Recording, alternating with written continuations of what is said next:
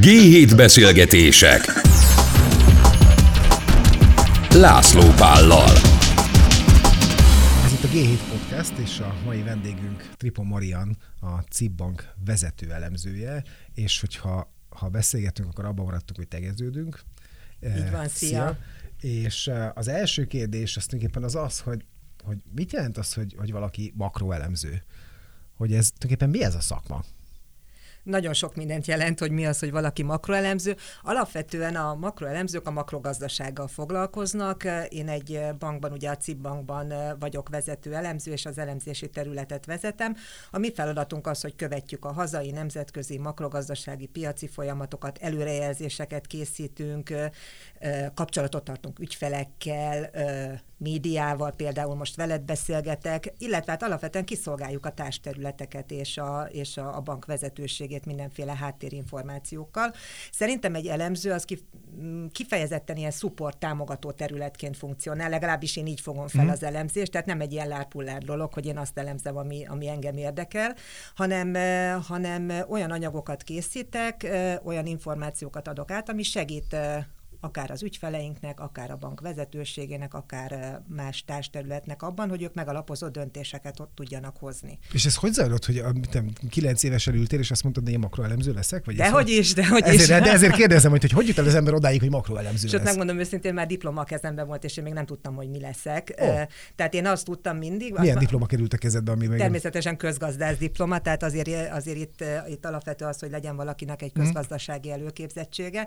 Tehát a diploma a kezemben volt, én még nem tudtam, hogy mi akarok lenni, elmentem álláshirdetésekre mindenhova, és én egy broker cégnél, ami már nagyon kevés van ma Magyarországon, de a kétezres évek elején még nagyon sok magánkézben lévő broker cég volt, oda felvételiztem, és mindenféle pozícióra kerestek embereket. Ez még a, a dotcom lufi kipukkanás előtti időszak volt, amikor, amikor nagyon-nagyon ment a piac, rengeteg embert vettek fel, és megállapították a mindenféle ilyen pszichológiai, meg mindenféle alkalmassági vizsgálatok alapján, hogy én alapvetően alkalmas lennék szélzesnek is, vagyis olyan emberkének, aki az ügyfelekkel kontaktál, kommunikál, de van bennem ilyen elemzői, analitikus véna is, és megkérdezték, hogy mi akarok lenni.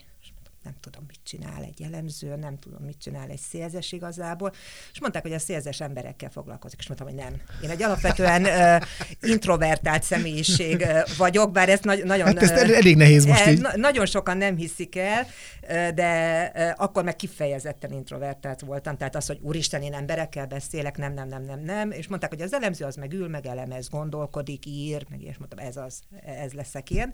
És így lettem tulajdonképpen véletlenül elemző, uh, Először részvényelemző voltam, uh-huh. részvényekkel foglalkoztam, és utána, amikor kipukkant a dotcom lufi, az a cég, ahol dolgoztam, csődbe ment, gyakorlatilag ügyfélállományt eladták egy banki hátterű uh-huh. brokercégnek, a szélzeseket vitték természetesen, hiszen az fontos ugye az ügyfélkapcsolatok miatt, mi meg utcára kerültünk, uh-huh. akik nem, nem szélzesek voltok, és, és ekkor kerültem a cé i bé Bankba.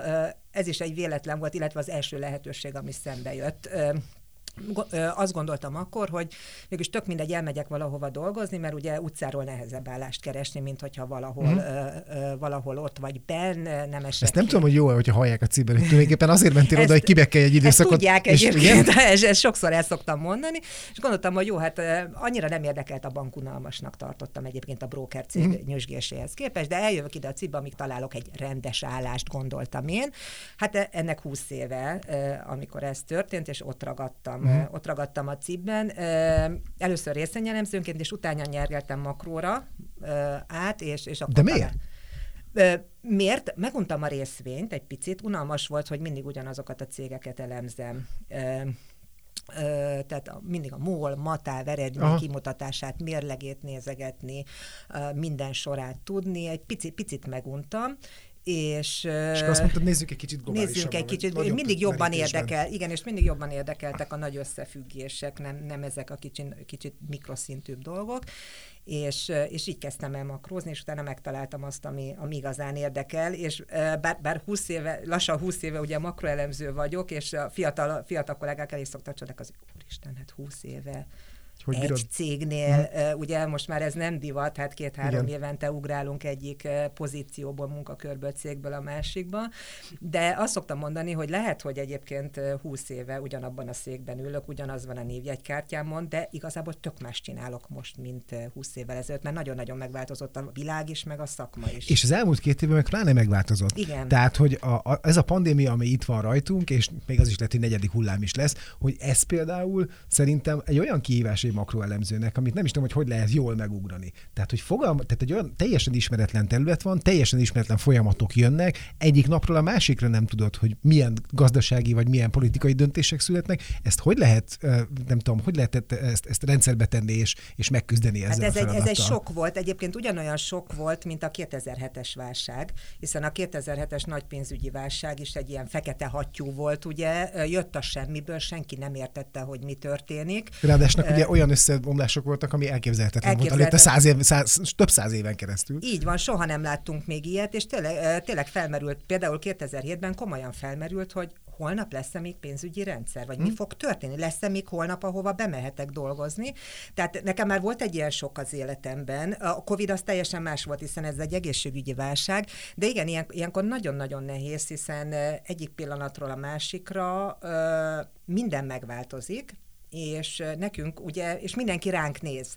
Mindenki tőlünk várja azt, hát hogy meg, kapaszko- léci, mi fog kapaszkodót adjunk, táppontokat adjunk, hogy mi lesz. Ö, nagyon, nagyon nehéz megugrani, és nyilván nem is mindig jön össze a dolog, tehát, ö, tehát én is ö, kétezer-húsz tavaszán más gondoltam a Covidról, senki nem tudta, hogy mi lesz. Ö, más gondoltam, mint amit fél év múlva gondoltam, vagy amit, vagy amit most gondolok. Tehát ez egy, ez egy folyamatos változás, és ehhez kell alkalmazkodni, meg ráadásul az igények is megváltoztak. Tehát... Ö, nem tudom, amikor a nagy válságok előtt, ugye egy makroelemzőtől az volt az elvárás, hogy szépen ül, elemezget, nagyon részletesen belemegy mindenben, nagyon részletes anyagokat ír mondjuk az ipari termelésről, al-al-al-al-alágazatokig, és ennyi. És aztán ahogy jöttek a sokkok, meg egyre bonyolultabbá vált a világ, egyre, egyre, egyre gyorsuló ütemben jöttek a változások, egyre inkább az lett az igény szerintem, én legalábbis ezt érzem, az elemzők irányába, hogy segítsenek megérteni az összefüggéseket. Tehát ne a tutit mondjuk meg, senki nem tudja megmondani, mennyi lesz az árfolyam, mennyi lesz a gé dé pé növekedés, hanem segítsünk eligazodni, megérteni, uh-huh. hogy mi folyik. Uh-huh. És így változott meg egyébként a, a, a munkánk is, meg a feladatkörünk is, tehát ma én például a munkámnak sokkal nagyobb részét irodán kívül töltöm. Nyilván most Teams-en, meg Zoom, Zoom-on mióta, mióta online dolgozik mindenki. Mind, igen, igen de, de sokkal kevesebbet vagyok az irodába, és egyébként pedig előadásokat tartok, nyilatkozok, vagy cikkeket írok, és segítek megérteni ügyfeleknek, hogy, hogy mi történik a világban. Akkor segíts megérteni most, mi történik a világban. Tehát, hogy ez, ez, a, ez a Covid, ez most Mi, mi, mi fog következni szerinted? Tehát, hogy nem, nem, is a, nem is a vírussal mi fog következni, hát a gazdaságban mi fog következni. Most ugye nálunk iszonyú jó ö, ö, gazdasági adatok jöttek ki, de én egy kicsit szkeptikus vagyok ebben, és azt gondolom, hogy ez valaminek, valaminek a, olyan, olyan dolognak a, a hatása, amit én nem is látok, és nem is látok át. Tehát, hogy segíts nekem megérteni, vagy nekünk egy kicsit megérteni ezt a helyzetet. Most az történik egyébként, hogy, hogy volt egy sok, ugye a Covid sok, ez egy egészségügyi válság volt, ami aztán egy reálgazdasági válsággá, válsággá terebélyesedett, és most ebből a krízisből van egy kilábalás. Tehát magyarul ezt úgy kell elképzelni, hogy a gazdaság beesett egy nagyon mély gödörbe, tavaly ilyenkor körülbelül, amikor mm. ugye mindenki full lockdownba ment, mind, leállt az élet a világon mindenhol, beestünk egy mély gödörbe, és most jövünk ki a gödörből, ráadásul nagyon tempósan jövünk ki, jövünk ki a gödörből, tehát egy nagyon erőteljes fellendülés van a, van a sok után. Egyébként a, a, amikor beütött a Covid, akkor mindenki azt találgatta, hogy milyen lesz a kilábalás. Ekkor jöttek ezek a betűk, a lehet, hogy találkoztál velük, igen, hogy V alakú, dupla V, L alakú, K alakú, mindenféle, mindenféle betűk voltak. Most milyen betű jön?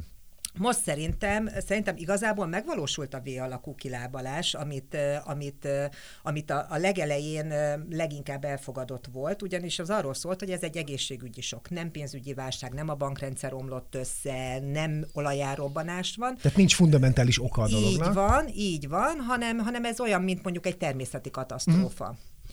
leáll az élet, de utána visszáll, és akkor mindenki azt mondta, hogy beesünk a béka feneke alá, de olyan lendülettel ki is jövünk, tehát V. Csak itt ugye bejöttek a hullámok, a második meg harmadik hullám, ami, ami megakadályozta, hogy ilyen V alakú legyen, de most már ugye az átoltottsági szintek, legalábbis a fejlett gazdaságokban olyan szinten vannak, ami, ami lehetővé teszi azt, hogy kinyissunk, és ugye megindult ez a kilábalás, és most mindenhol azt látjuk, hogy nagyon-nagyon dinamikus a növekedés. Jó, mondjuk alacsony bázisról könnyű, tehát, tehát hogyha egy tévét Albániával kapcsolatban mondták mindig azt, hogy persze könnyű kétszeresére növelni a, a gé dé pét, Albánia gyárt egyszínes tévét egy évben, másik évben kétszínes tévét, akkor duplájára nőtt a gé dé pé, tehát itt a bázis is segít azért, de azt látjuk, hogy lassan helyre, helyreáll az élet, de, de nagyon nem kiegyensúlyozott ez a kilábalás. Tehát mm. vannak ágazatok, amik még nagyon-nagyon mélyen vannak, vagy, vagy már elkezdtek magukhoz térni, de nem egyik pillanatra a másikra fog történni, mondjuk turizmus. Például itt Magyarországon, hogy a budapesti turizmus az valószínűleg évekbe telik, amíg helyreáll, vagy mm. a repülés. Tehát az, hogy elérjük a válság előtti mondjuk repülőtéri forgalmakat, az, az sokkal-sokkal hosszabb idő lesz. De, de van egy csomó terület, ahol már a válság előtti szint fölött vagyunk. Mm. Tehát ott, ott tényleg V-alakot látunk, tehát most ez történik, és ennek vannak mindenféle egyébként mellékhatásai, meg, meg ugye ami fontos, hogy nagyon nagy a bizonytalanság még mindig, mert itt van a negyedik hullám. És hogy tulajdonképpen ott mi is fog történni, mi is fog történni, és fogalmunk sincs róla, és, és erre csak forgatókönyveket lehet egyébként felvázolni. Ugye most az optimista forgatókönyv az az, hogy például itt Európában az átoltottság az mondjuk, most nagyságrendileg mondom, ötven-hatvan százalék között van, és az optimista forgatókönyv az, hogy ez az átoltottsági szint elég lehet ahhoz, hogy a teljes, újbóli teljes lezárást elkerüljük. elkerüljük. Uh-huh. Tehát ez most már az oltatlanoknak a pandémiája, járványa, az oltottak, ha el is kapják, nem kerülnek kórházba. Ugye itt a lockdown azért kellett, hogy az egészségügyi ellátórendszer ne terhelődjön túl. Tehát, hogy alapvetően ilyen kisebb, célzottabb, szofisztikáltabb korlátozásokkal uh-huh. meg lehet ezt úszni, és ennek nem lesz olyan nagy reálgazdasági áldozata, de hát majd meglátjuk. Tehát, jó, de közben meg ugye, ami még összekavarodott, azok az ellátási láncok, hogy nem, jut, hogy nem jut ide a világ másik feléről, nem tudsz termelni, csiphiány van az autóiparban, és a többi, és a többi, és a többi. Tehát, hogy egy csomó olyan probléma került elő, amit eddig el sem tudtunk képzelni, sőt, én még azt is mondom, hogy szerintem ezeknek az ellátási láncoknak a, a teljes átalakulását is végig kell még nézzük, és szerintem erre már te tudsz mondani példát is. Hogy... Abszolút, abszolút, ugye, ugye eddig föl sem merült az, hogy, hogy, hogy nem, nem, Kínából, ide, jön a, hogy nem, nem Kínából jön az akármicsoda, az alkatrész, és hogy az nem fog ideérni, mert miért ne érne ide? Pontosan. Miért ne érne ide? A hajó megy, a konténer van, most pedig azt látjuk, hogy bár mondjuk lehet, hogy Európában minden nyitva van, de Kínában valahol találtak két esetet, full lockdownra, teljes lezárás van, mondjuk ahonnan indulna az a konténerhajó, és ezért nem ér ide az alkatrész, és ez, ezért mondjuk itt leáll a, akármelyik gyár. És ez ugye nagyon-nagyon hamar tovább gyűrűzik, ez a globalizációnak egy ilyen mellékhatása, amit eddig a globalizáció előnyeit élveztük, most látjuk, hogy mi van, hogyha nagyon hosszúak az. Jó, de, szerint, de szerinted, de szerinted e, szűkülni fog-e? Rövidülhetnek, igen? igen, tehát szerintem lesz, szerintem a globalizáció nem fog visszafordulni. Tehát azt nem tudjuk megcsinálni, hogy, hogy mindent itt állítunk elő. Tehát a globalizáció az megmarad, de lehet, hogy le fog lassulni, illetve bizonyos területeken rövidülhetnek ezek az ellátási láncok. Visszatérni? Tehát gyártókapacitások Európában mondjuk visszatérnek-e szerinted? Akár az is lehet bizonyos uh-huh. ágazatokban, de, de az, hogy mondjuk az összes gyártókapacitás Kínából vagy valahonnan visszatér, visszatér Európába, az, azt én nem gondolom. Azt gondolom, hogy azok a folyamatok, amik a Covid előtt voltak, azok megmaradnak, csak kicsit gyengülnek. Uh-huh. és, és, és nem, nem lesznek olyan erőteljesek, illetve minden cég fel fog erre készülni, tehát hogy a, a tervezésben, a gondolkodásban benne lesz az, amikor mondjuk én egy ö, gyártókapacitást ki akarok valahova telepíteni, vagy valamilyen alkatrészt a világ második feléről tudnék mondjuk legolcsóbban beszerezni, benne lesz a gondolkodásban az, hogy de mi van akkor, hogyha nem ér ide az a cucc. Hmm. Lehet, hogy picit drágábban, közelebbről meg tudom ugyanazt szerezni, és akkor az lesz a, a nyerő opció a végén. Hmm. Azt gondolom, hogy ilyen folyamatok lehetnek. És aztán egy másik mellékhatás egyébként az, hogy nincsen konténer, meg nincsen chip, az az, az infláció, hogy, hogy csomó területen iszonyatos, iszonyatos drágulás. Jó is, hogy ezt behozod, mert hogy a monetáris politikáról akartam veled még beszélgetni, és hogy azt, mielőtt belemegyünk ebbe, azt próbáljuk meg valahogy így, nem tudom, valami szabályba rakni, hogy mi is az a monetáris politika tulajdonképpen, mert ezt tök sokat használjuk, de nem vagyok benne biztos, hogy ezt mindenki tudja tökéletesen, hogy mi is ez tulajdonképpen. Igen, van egy csomó olyan szakifejezés, ami Amit... benne van a köztudatban, dobálózzunk vele, de amikor meg kell mondani, hogy mi az, vagy definiálni, hogy mi az, akkor, akkor nagyon nehéz pontosan, pontosan elmondani. A monetáris politika ilyen, amit valószínűleg mindenki hallott már, meg, meg, meg hasz, akár használ is. Ugye a monetárisban az a gazdaságpolitika egyik ága, általában a jegybankok viszik a monetáris, monetáris politikát. Ugye a gazdaságpolitika, például a másik, a gazdaságpolitika másik ága a költségvetési mm. politika. A költségvetési politika például, most egy példát mondok, az adókkal operál. És, és például azon keresztül próbál hatni a gazdaságra. A monetáris politika ő mással operál, például a kamattal, és például a kamat változtatásán keresztül próbál hatni mondjuk a fogyasztási, beruházási, megtakarítási döntésekre. És alacsony a kamat, az... ingatlanba fektetek. Így magas van a kamat, akkor, akkor pénz, papírokba fektetek. Így van, így van. Tehát a, a monetáris politikának egyébként nagyon sokáig a fő eszköze, különösen az inflációs célkövetéses rendszerben, ez egy másik ilyen, ilyen szakkifejezés, amit mindenki, mindenki használ. Ugye a, a kamat, nagyon sokáig azt gondoltuk, hogy a kamat egyébként az egyetlen eszköz. Tehát a, a jegybank változtatja a kamatot, és ezek a kamatváltoztatások különböző csatornákon keresztül átgyűrűznek a reálgazdaságba, és ha szerencséjük van meg ügyesek, akkor elérik a célt. Na most az inflációs célkövetéses rendszerben, ami egyébként most gyakorlatilag az ilyen leggyakrabban alkalmazott monetáris politikai keretrendszer, a jegybanknak a fő célja a az inflációs cél elérése. Uh-huh. Ez ugye például a mi jegybanktörvényünkben, hát most lehet, hogy nem szó szerint fogom idézni, de valahogy úgy van megfogalmazva, hogy az em en bé elsődleges célja az árstabilitás elérése és fenntartása, és dödödő, és még jön, uh-huh. jön, hogy elsődleges célja veszélyeztetése nélkül mire kell még figyelnie. Az árstabilitás elérése és fenntartása pedig azt jelenti, hogy van egy inflációs cél, nálunk itt Magyarországon, ezt a kormány és a jegybank közösen határozza meg, ugye ez három százalék, erről talán sokan hallottak már.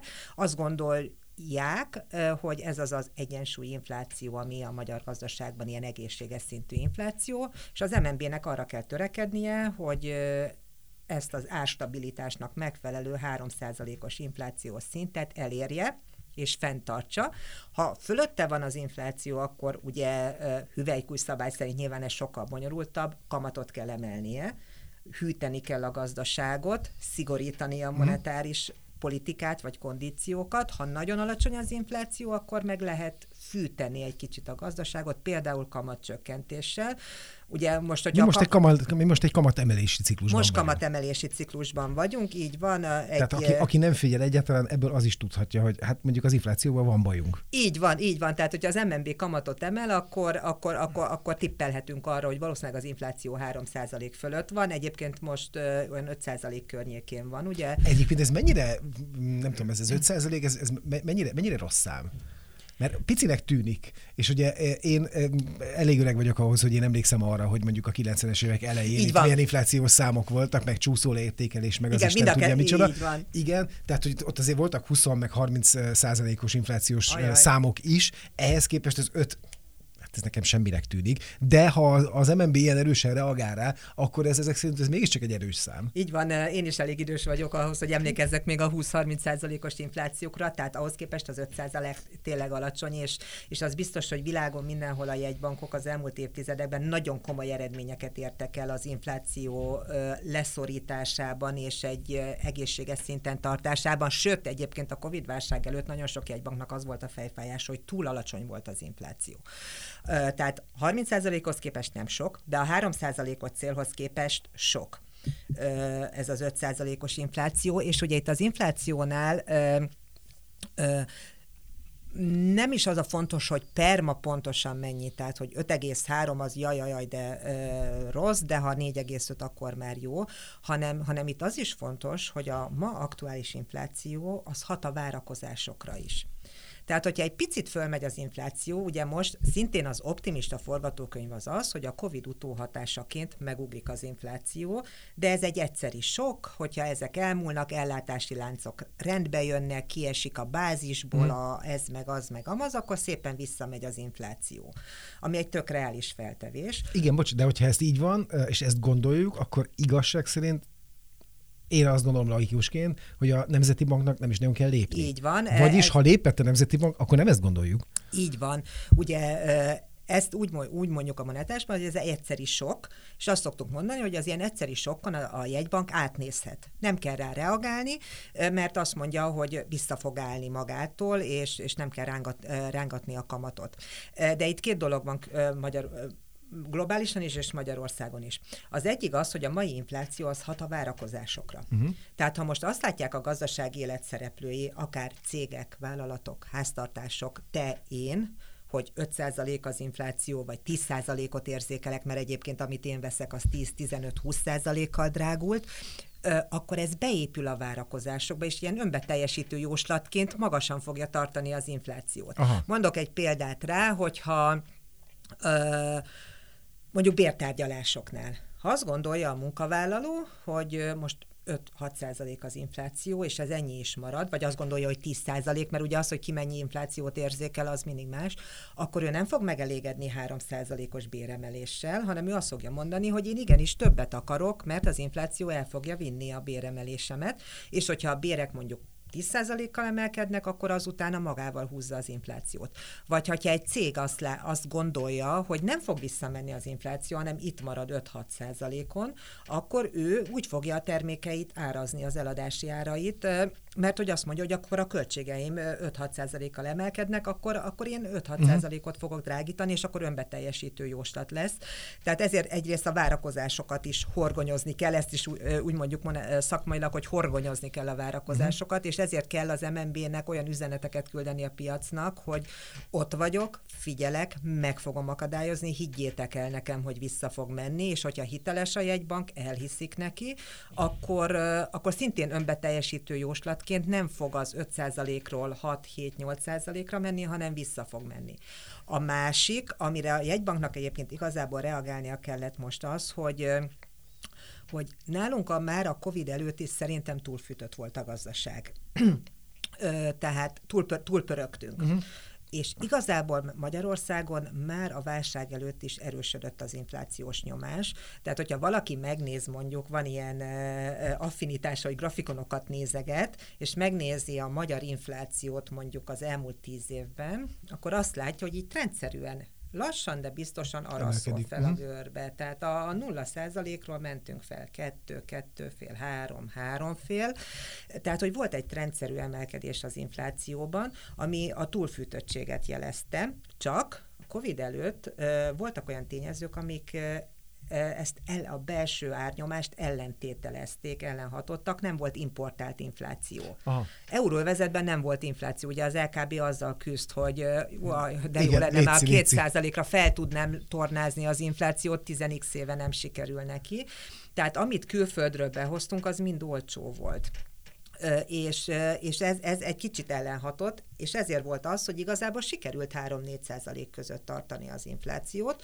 Jött a Covid, ugye tavaly volt egy ilyen megtörés a trendben, amikor beesett az infláció. A Covid után meg ugye visszatértünk igazából a trendre, plusz súlyosbítják ezek az egyszeri, egyszeri sokkok, és ezért van az, hogy most öt egész három százalékos inflációt is láttunk, tehát igazából a jegybanknak tényleg most hűtenie kell a, kell a, kell a gazdaságot, mert, mert túlpörögtünk, túlfűtöttük magunkat. Azt mondtad az előbb, hogy a nemzeti bankoknak fontos a hitelesség. De fontos szerintem az is, hogy milyen erővel reagálunk folyamatokra. Tehát most, amit mondtál például, hogy az inflációban hogyan szállt bele és hogyan nem szállt bele ugye a Nemzeti Bank, mi az, amin átnézhet egy, egy Nemzeti Bank, és mi az, amin nem.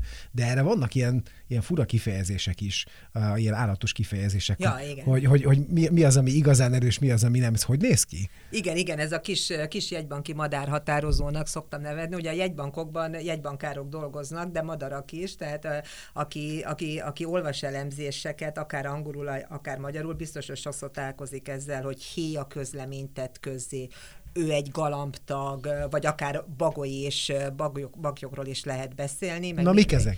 Na, a héja. Egyébként ezek, ezek Ö, szerintem úgy alakultak ki, hogy ugye a monetáris politika egy bonyolult dolog. Tehát elég nehéz megérteni, hogy monetáris politika, monetáris transzmisszió, árfolyam cél, inflációs cél, és ugye mindig könnyebb, hogyha valamihez tu- uh-huh. ö, kötni tudom, vagy, vagy egy ilyen metaforát találok ki rá, és kialakult ez, hogy azok a jegybankok vagy jegybankárok, akik ö, szigorúak, ö, kamatot szeret, tehát a, mindig a kamatemelés, a szigorítás felé hajlanak, azok a héják, akik pedig ilyen kis lazábbak, inkább a növekedésre fókuszálnak, kés, később szeretnének mondjuk kamatot emelni, ők a galambok. Na jó, de akkor kik a, akkor kik a bagyok? A bagoly, a bagoly, egy bagyot tudok egyébként, a, a, a, ez egy teljesen új kifejezés, ugye az é ká bé-nek az új elnöke Christine Lagarde lett, ő váltotta az olasz Draghit, és amikor az első sajtótájékoztatója volt, mikor é ká bé elnökként először állt ki a publikum elé, akkor ugye a közlemény elolvasása után jöttek a kérdések, és ilyenkor ugye minden újságíró azt próbálta kiszedni belőle, hogy neki milyen az irányultsága. Galamb vagy héja. Tehát, hogy ő héja vagy, vagy bagolye, mert hogy akkor ebből lehet következtetni, hogy milyen váltás lesz majd az é ká bé, é ká bé politikájában, és ő iszonyatos diplomatikusan, hiszen hát évtizedek óta ugye i em ef első embere volt, előtte politikában dolgozott, nagyon Francia diplomatikusan. Pénz, pénzügyminiszter volt, ugye? Pénzügyminiszter igen. volt, igen, és utána nagyon sokáig az i em ef-nek a a vezérigazgatója volt a Nemzetközi Valuta Alapnak, tehát ő azért, azért iszonyat rutinosan úgy vágta ki magát ebből, hogy azt mondta, én nem vagyok héja, én nem vagyok, ö, nem galamb. vagyok galamb, én bagoly vagyok, én a bölcs bagoly vagyok. Ö, A, ő, ha jól emlékszem, és nincs előttem az arcát, de szemben szemüveges is hozzá ráadásul. Igen, igen, igen. igen, egy, igen. Nagy, egy, egy nagyon elegáns őszhajú, igen, ö, igen, igen. őszhajú ö, hölgy, aki egyébként iszonyatos tudással rendelkezik, és egyébként az elmúlt évtizedeiben tök egyértelmű volt, hogy ő tényleg egy bölcsbagoly, tehát a Valuta Alapnál is, és most az é ká bé-nál is, ő az, aki meghallgat minden álláspontot, a héjákat, a bagyokat, és, és, és kialakít egy konszenzust, ö, meg egy saját véleményét, tehát ő tényleg egy bölcsbagoly, de alapvetően ugye két csoport van, a héják és a galambok, mm-hmm. de ez változhat időben, tehát lehet, hogy aki mm. ma héja, az holnap galamb lesz. Az nálunk em en bé... hogy néz ki? Tehát, hogyha magam elé képzelnem a Magyar Nemzeti Bankot és Matolcsi Györgyöt, na most ő héja, galamb vagy bagoly. Ez, ezt akartam mondani, hogy ez időben is változhat, mm. tehát ez mindig az aktuális, aktuális helyzettől függ. A jegybank, a Magyar Jegybank szerintem egészen idáig galamb, galamb volt, volt, nagyon-nagyon galamb volt, mert azt mondta, hogy nem alacsony az infláció, nincs inflációs veszély, ezért támogathatom a növekedést, a kormány gazdaságpolitikáját, tehát nagyon-nagyon laza volt, nagyon-nagyon alacsony volt a kamat, mindenféle egyéb eszközökkel stimulálta a gazdaságot, hitelezéssel, likviditást, pénzt nyomott a rendszerbe, és most történt egy héja fordulat, ugye éppen az infláció uh-huh. emelkedésére reagálva, és most az em en bé egy kifejezetten héja alapállást vett föl, és ugye ahogy ők is mondják, folyamatosan megelőző jelleggel egy nagyon határozott szigorítási ciklusba kezdett, ugye már másfél százalékra emelte az alapkamatot, és valószínűleg még van, van a csőbe tovább. Az mit jelentett, hogy te például elemzőként mit mondasz, hogy meddig, meddig emelkedik a kamat? És ezt biztosan nem lehet megmondani jól, és biztosan nagyon sok tényezőtől függ, és tudom, hogy ez a leglakosságibb és legrosszabb kérdés, amit egy újságíró feltehet, de akkor is kíváncsi vagyok, hogy szerinted meddig emeli az em en bé a kamatot? Ez, ez, nem, ez nem rossz kérdés, mert egyébként a bankban is naponta fölteszik ezt nekem. Most egy kicsit megnyugodtam, oké, okay, oké. Okay. Naponta fölteszik, fölteszik nekem ezt a kérdést, ugyanis hát, ugye a, bankok, a bankoknak is nagyon fontos az, hogy mennyi lesz a kamat, hiszen hát nekünk is na, nagyon, nagyon meghatározza a, a, az eredményünket, bevételeinket, hogy, hogy mennyi lesz a kamat. Én azt gondolom, hogy a, a kamatemelési ciklusnak a nagyobbik részén már túl vagyunk. Aha, tehát ennél tehát, sokkal durvább nem lesz. Hogy ez tényleg egy megelőző jellegű és határozott ciklus volt, ugye három harminc bázispontos kamatemelés volt, tehát azt jelenti, hogy nulla egész hat százalékról indult az alapkamat nyár elején, most másfél százalék, És, és ugye éppen most nem olyan régen volt kamat meghatározó ülés, utána ugye a, jegyz, nem a jegyzők, jegyzőkönyv, nem, a közlemény, mert igen, először igen. jön a közlemény, utána majd a jegyzőkönyv. A közleményben van egy ilyen iránymutatás a piacoknak, ami azt mondta, hogy addig folytatjuk, amíg az infláció nem stabilizál, nem stabilizálódik a célon, tehát a folytatjuk benne volt, amiből uh-huh, ugye uh-huh. egyértelműen következtethetünk arra, hogy még lesz kamatemelés, ugye nekünk az a dolog, hogy kitaláljuk, hogy mennyi. Én azt gondolom, hogy a... Csak ha a tetejét megsatszolod, én már kettő. Boldog vagyok. Kettő? Én most azt mondom, hogy kettő uh-huh. körül, plusz-minusz.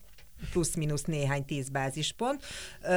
Ugye én az, ugye itt, itt, itt az inflációt kell nézni, az egyik fontos dolog, hogy mennyire, mit gondolunk az inflációról. Én, én most úgy látom az inflációban, hogy az idei évben még tök magas marad, az év hátralévő részében is lesznek ilyen egészen, egészen csúnyán kinéző számok október-novemberben, akár ö, megint öt százalék fölé mm-hmm. mehet. Viszont ugye idén a bázis nagyon, bázishatás nagyon-nagyon nem segített nekünk, mert kétezer-húszban nagyon alacsony volt az infláció, ahhoz képest ugye most megugrott, de jövőre már megint a bázishatás segíteni fog. Mm-hmm. És hogyha feltételezzük azt, hogy a A, ezek a globális sokkok is enyhülnek, akkor, akkor én azt gondolom, hogy a jövő év első negyedévébe az infláció visszatérhet a célsávba. Tehát a három százalék köré. három-négy százalék közé, uh-huh. mert ugye itt a cél a három százalék körül van egy ilyen tolerancia Aha. sáv, plusz-minusz egy százalék, és utána évközepére már, már ilyen három-három és fél körül lehet. Ha az em en bé is így gondolja, ez majd szeptemberben derül ki, amikor publikálják a legfrissebb em en bé előrejelzéseket, akkor gondolkodhat úgy, hogy most még emelek néhányat az idei évben, és az előrejelzéseim már azt mutatják, hogy jövőre már három százalék körül lehet az infláció, vagy nem sokkal magasabb, akkor megállok. Tehát szerintem idén még lesz emelés, legalábbis most ez az alapforgatókönyv, Aha. lesz emelés, és utána jövőre már nem feltétlenül lesz szükség arra, arra hogy tovább emeljék, tovább emeljék a kamatot. Nekem átlagpolgárként miért fontos ez, hogy mennyi az alapkamat? Hát egyébként, egyébként is két, mondjuk maximum kétszázalékról beszélünk, hát ez nagyon nem, nem, nem tűnik óriási számnak, ami, amekkora pénzeket átlagpolgárként én tudok mozgatni, nem számít. Az alapkamat az ugye... mindenkinek számít áttételesen, mert az alapkamata az, nem véletlenül hívjuk egyébként más néven irányadó kamatnak. Mm. Ez az a kamat, ami irányt ad a piaci kamatoknak, és azon keresztül mondjuk a te hitel meg a betéti kamatodnak is. Tehát, tehát emelkedik az alapkamat viszonylag jelentősen, akkor jó esély van, a, hogy előbb-utóbb mondjuk a megtakarításaidra nagyobb kamatot mm. tudsz kapni. Illetve jó esély van arra, hogy előbb-utóbb a hiteled meg, meg, meg, fog, meg fog drágulni, tehát erre föl kell készülni. Az, hogy a hiteled egyébként mikor drágul meg, tehát mikor fogod te, te mint hitelfelvevő érzékelni azt, hogy megnőtt a törlesztő részleted, az mondjuk attól függ, hogy milyen hiteled van. Ha változó kamatozású, akkor tök hamar. Igen. Tehát ha három havonta átárazódik a hiteled, akkor ö, rossz hírem van, akkor három hónap ö, pont belül megjelenik. Ha viszont ö, hossz, hosszú lejáratú és hosszú időre fixált a hiteled, tehát mondjuk öt, tíz vagy tizenöt évente árazódik át, akkor ebből te most nem fogsz semmit érzékelni. Majd uh-huh. a te, az, hogy a törlesztőd mennyivel fog változni, az majd attól függ, hogy tíz év múlva ö, mennyi lesz, mennyi lesz az alapkamat. Ö, tehát sokkal kisebb a kamat kockázatod. Nem véletlen egyébként, hogy a bankok is és a, és a jegybank is próbál, próbálta az elmúlt időszakban nagyon-nagyon erőteljesen átterelni a lakosságot a, a hosszú időre fixált hitelek irányába, pont azért, hogy a lakosságnál, a hitelfelvevőn ne legyen kamatkockázat, és ez ne okozzon utána problémákat. Jó, akkor még egy utolsó a végére. Ha már így satszolgatunk és jósolgatunk, akkor... vége van a nyárnak, most mindenki szépen hazajött a nyaralásból, Igen. és a többi, és a többi. No, de azért az euró-forint árfolyam az mindenkit izgat.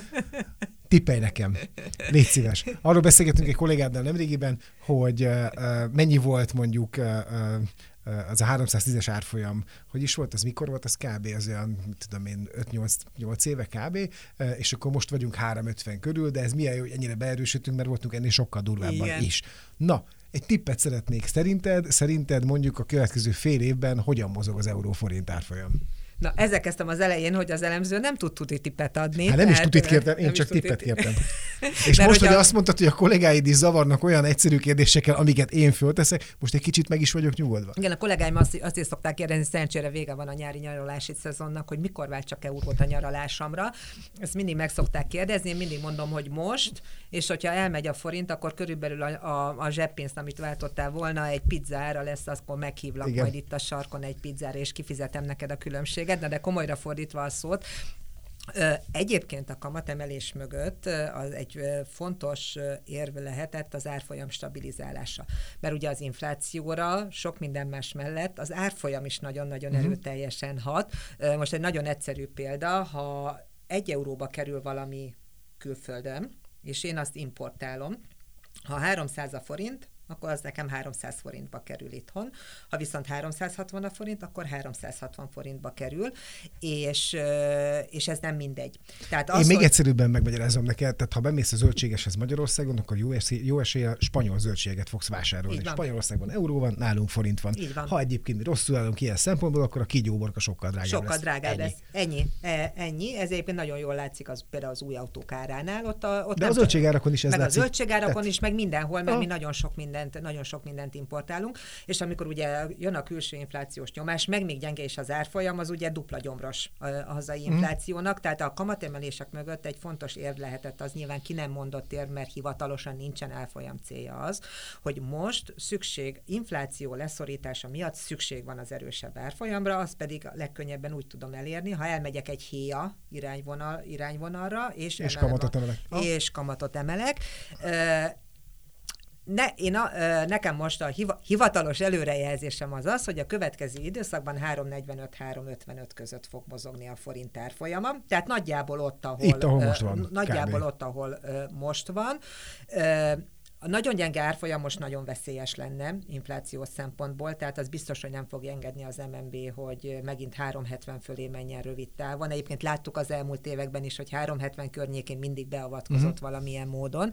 Tehát nagyon nagy gyengülésre nem, gond, nem gondolok, viszont azt gondolom, hogy az sem cél, hogy nagyon-nagyon beerősödjön a forint árfolyam, mert lehet, hogy egy-két tized százalékkal lejjebb viszi az inflációt, de, de annak, meg, annak, meg nagyon így van, annak meg más súlyos mellékhatásai lehetnek. Az egyik például az export versenyképesség. Bár ugye az, én szoktam mondani, hogy azért hosszú távon nem az árfolyam határozza meg a versenyképességet, mert most szint, szintén nagyon egyszerűen, hogyha nem tudok versenyképes terméket előállítani, akkor tök mindegy, hogy milyen árfolyamon nincsen rá kereslet, de azért, de azért rövid távon nem mindegy az export szektornak, hogy, hogy mennyi az árfolyam, nem mindegy mondjuk az é u források szempontjából, ugye az é u források például, ha majd jönnek megint, akkor az euróban van meghatározva, de kifizetés forintban történik, tehát nem mindegy, hogy egy eurónyi é u forrást három ötvenen tudok kitolni a gazdaságba, vagy háromszázon, ott azért van egy ötven forint differencia, és még sorolhatnám. Tehát ezért gondolom azt, hogy egy, egy jelenlegi szinten környékén mozoghat, mozoghat az árfolyam a következő időszakban. Ha mást nem is sikerült elérnem ez alatt a kicsit több mint fél óra alatt, mint hogy egy elemzőből két majdnem konkrét számot ki tudtam, ki tudtam varázsolni, akkor szerintem ennyi, ennyi, ez, ezért már megérte végighallgatni ezt a podcastet. Én nagyon szépen köszönöm Tripo Mariannak, a cé i bé Bank vezető elemzőjének, hogy itt volt velünk. Köszönöm, Kösz- hogy itt voltál. Köszönöm szépen a meghívást, és hogy itt lehettem. Szevasztok!